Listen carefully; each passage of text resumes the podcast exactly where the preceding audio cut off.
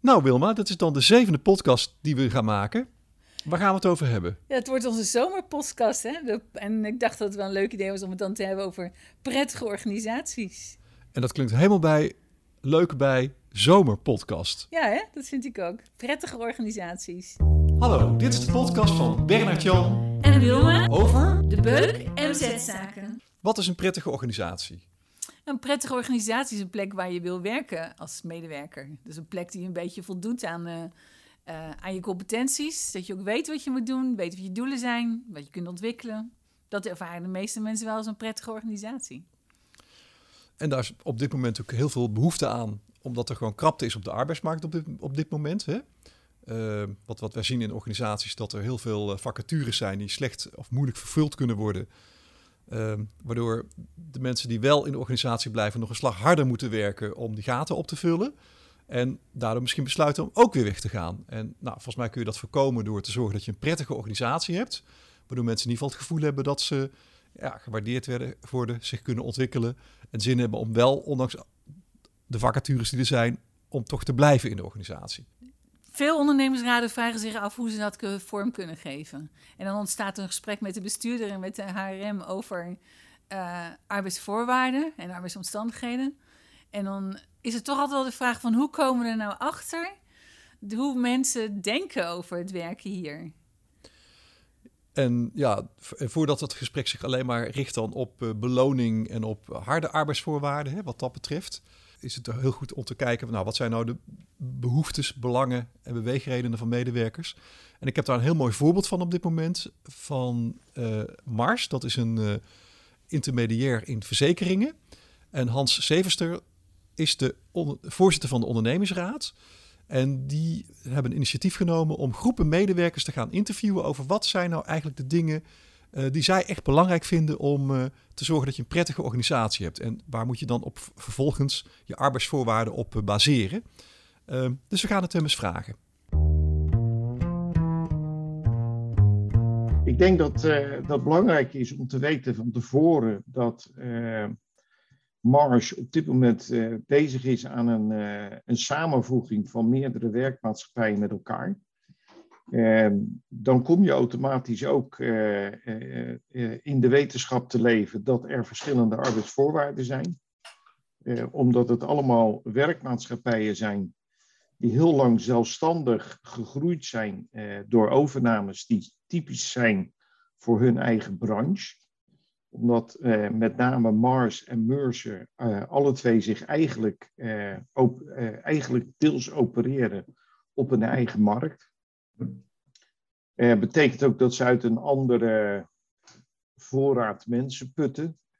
Maar nu de mensen opraken, eh, moet je ook gaan kijken, eh, kunnen, kan je niet van elkaar gebruik maken en de business meer in elkaar schuiven. En met één en dezelfde man, CQ vrouw of mens, hoe moet je het zo mooi zeggen tegenwoordig, dezelfde boodschap kan gaan brengen van alle tweede werkmaatschappij. Nou, we hebben in ieder geval al in een eerste globale impressie, eh, door bij elkaar te buurten als OR'en eh, en met elkaar contact te zoeken, eh, ontdekt dat er soms eh, best wel grote verschillen kunnen zijn. En dat betekent ook dat we eigenlijk, eh, als we dit opnieuw gaan structureren, eh, beter tot elkaar moeten komen en beter moeten kijken van, kunnen we alles ook in één keer in één eh, goede set arbeidsvoorwaarden eh, promoten. En waarom? Eh, omdat ook een aantal zaken bij beide werkmaatschappijen absoluut nog onvoldoende of niet geregeld zijn. Denk daarbij ook aan vitaliteitsbeleid. Eh, mobiliteit is op dit moment nog klassiek geregeld met leaseauto's en reiskostenvergoedingen. Eh, dat is zomaar een greep uit, eh, uit wat er eh, zeker speelt. Zeg, en jullie hebben een bepaalde opzet bedacht en een bepaalde aanpak bedacht. Kun je daar iets over vertellen? Ja, wat wij in ieder geval met onze training voor de OR recent hebben bedacht, is dat we eigenlijk een soort persona's gaan maken. Omdat we ook inmiddels eh, best wel zien dat de wensen van de jonge mensen op dit moment sterk verschillen van de mensen die eh, eh, al eh, langdurig in het eh, arbeidsproces zitten, dan wel mensen die langzamerhand eh, richting hun pensioen groeien. Eh, dat betekent dat we die wensen uiteindelijk ook vertaald moeten gaan zien in arbeidsvoorwaarden. En daartoe zijn wij gekomen tot het creëren van groepen van mensen, waarbij we gekeken hebben binnen onze eigen OR-populatie, waar gelukkig jongeren en, en en ouderen door elkaar zitten. Wat past daar het beste en hoe moeten we dat zien? Uh, waarbij we dus uh, groepen van mensen hebben uh, gedefinieerd, van mensen die echt net beginnen in de arbeidsmarkt. En er nog een, uh, ja, noem het maar even, redelijk wild leven op na willen houden. Van werken, geld verdienen, maar dan ook weer het geld lekker verbrassen. Tot mensen die zich willen settelen, kindertjes, tot ouderen die inmiddels uit de kinderen zijn en langzamerhand denken om ja, misschien wel af te bouwen in, uh, in werktijd en langzaam naar hun pensioen toe te leven. Nou, daar zijn wij in totaal gekomen tot vijf groepen. Um, en die vijf groepen moeten we gewoon gaan kijken hoe we dat in elkaar kunnen gaan schuiven of kunnen laten overlopen. En wij willen eigenlijk ook die ehm, in samenwerking met HR eh, komen tot een, uh, een lijst van een aantal personen die vallen onder die groepen, om uiteindelijk die groepen te gaan interviewen en te vragen van wat zijn nu eigenlijk jullie wensen? En vervolgens gaan we dat op die vijf uh, persona's inbrengen in het arbeidsvoorwaardenbeleid. Dan wel toetsen aan wat uiteindelijk de werkgever aan ons gaat voorstellen. Wat ik mooi vind aan het verhaal, als ik hem zo hoor, is dat ze een hele mooie oplossing hebben gevonden voor uh, dat je met veel mensen spreekt. En het gesprek over wat, hè, waarom werk je hier en wat vind je er fijn aan, dat je dat echt op gang brengt binnen een organisatie. En dat ze dan in die persona's, hè, die eikpunten waaraan je arbeidsvoorwaarden toetst, ja, en eigenlijk je hele HRM-beleid, dat je die uh, heel stevig benoemt in die, uh, in die persona's. Wat eigenlijk een soort voorbeelden zijn van mensen ja, ja, die werken binnen je organisatie. Ja, ik denk dat dat een hele goede aanzet is. En uh, ik hoop dat het zo goed bevalt hè, dat ze het ook regelmatig gaan doen. Hè? Want het is heel mooi om één keer zo'n project op te zetten om met groepen mensen in uh, gesprek te gaan.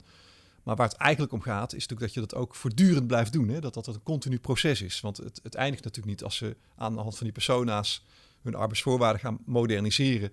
En nou, dan heb je een mooi pakket. Maar ja, over anderhalf jaar dan veranderen de omstandigheden weer. De buitenwereld verandert weer. En uh, ja, dan zul je natuurlijk ook wel weer met elkaar weer het gesprek moeten voeren met de mensen die dan in de organisatie rondlopen. Hoe en wat hun belangen zijn en uh, wat hun behoeften zijn en hoe het er dan uitziet. Nou, dat zou ook wel een van mijn uh, tips zijn voor deze. Ik vind het overigens wel het mooie van dat door erover te spreken ontstaan er ook nieuwe gesprekken. Dus dat, waarschijnlijk blijft dit wel leven. Want het wordt zo groots opgezet dat ik vermoed dat het. Uh, weet je, dat mensen het ook een vorm van erkenning voor hun eigen verhaal vinden. Dus dan wordt er ook een vraag gecreëerd. Gewoon mooi. Ja, zeker. En wat natuurlijk ook opvallend was, althans, dat aanvankelijk, toen ik met ze in gesprek was, toen werd er vooral gesproken over, nou, we gaan pensioen, salaris en verlof, dat soort zaken gaan we bespreken met, met medewerkers. En we hebben toen een lezing bekeken van Aukje Nauta. Uh, over, en die sprak over uh, duurzame inzetbaarheid. Wat vinden mensen nou echt belangrijk in organisaties? En dan gaat het over ontwikkeling en autonomie en betrokkenheid. En toen zijn die thema's er ook ingekomen. Dus dat je niet als een kip zonder kop alleen maar gaat praten over salaris, loonsverhoging en hoeveel vakantiedagen heb ik. Maar dat je ook veel breder gaat kijken. nou, waar mensen dus zich prettig over voelen. En volgens mij zijn dat wat je noemt de satisfiers in de organisatie? Er zijn een aantal dingen waarvan uit onderzoek blijkt dat je die gewoon goed moet regelen binnen een organisatie. Als ze niet goed geregeld worden, dan worden de mensen daar heel boos van.